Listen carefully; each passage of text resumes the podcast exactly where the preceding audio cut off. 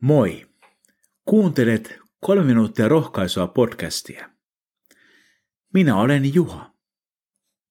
Jumala tahtoo rohkaista sinua. Kuulemme Jumalan sanaa psalmista 144. Herra, mikä on ihminen? Kuitenkin sinä häntä ajattelet. Mikä on ihmislapsi? Kuitenkin pidät hänestä huolen. Ihminen on kuin tuulen henkäys. Hänen päivänsä katoavat kuin varjo. Mikä on ihminen? Ehkä mekin olemme joskus pohtineet, että kuka meitä ajattelee tai muistaa meidät. Onhan ihminen vain yksi miljardien muiden joukossa tässä suuressa maailmankaikkeudessa.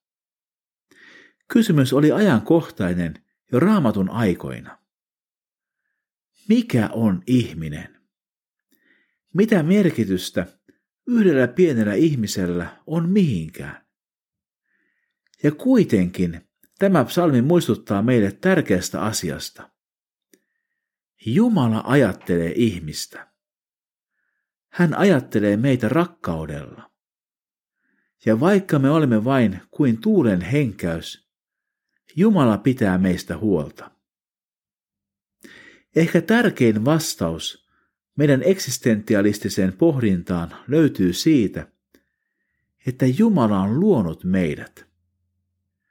Meidän elämällämme on merkitys ja tarkoitus. Psalmi päättyy sanoihin, meidän poikamme ovat kuin reheviä taimia, jo nuorena vahvoiksi varttuneita tyttäremme kuin kauniita pylväitä, temppelin koristusten kaltaisia. Vilja-aittamme ovat täpö täynnä, meillä on kaikkea yllin kyllin. Lampaita ja vuohia on tuhansittain, kymmenin tuhansin kedoillamme. Lehmämme ovat lihavia ja tiineitä. Meille ei satu vahinkoa, ei onnettomuutta, ei kuulu valitusta toreiltamme. Onnellinen se kansa, jonka käy näin hyvin. Onnellinen se kansa, jonka Jumala on Herra. Tässä annetaan kaunis kuva siitä, millaista Jumalan kansan elämä parhaimmillaan voi olla. Toki tällaista ihmettä tänään todistaa hyvin harvoin tässä synnin rikkomassa maailmassa mutta sitä saamme Herraa palvellen olla tavoittelemassa. Rukoilemme. Isä, sinä tunnet meidän kysymyksemme. Mitä me olemme? Mikä on ihminen? Olemme vain pieniä hiukkasia suuren maailmankaikkeuden keskellä.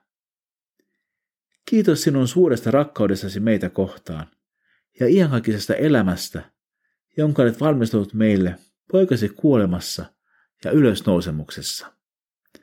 Jeesuksen nimessä, aamen.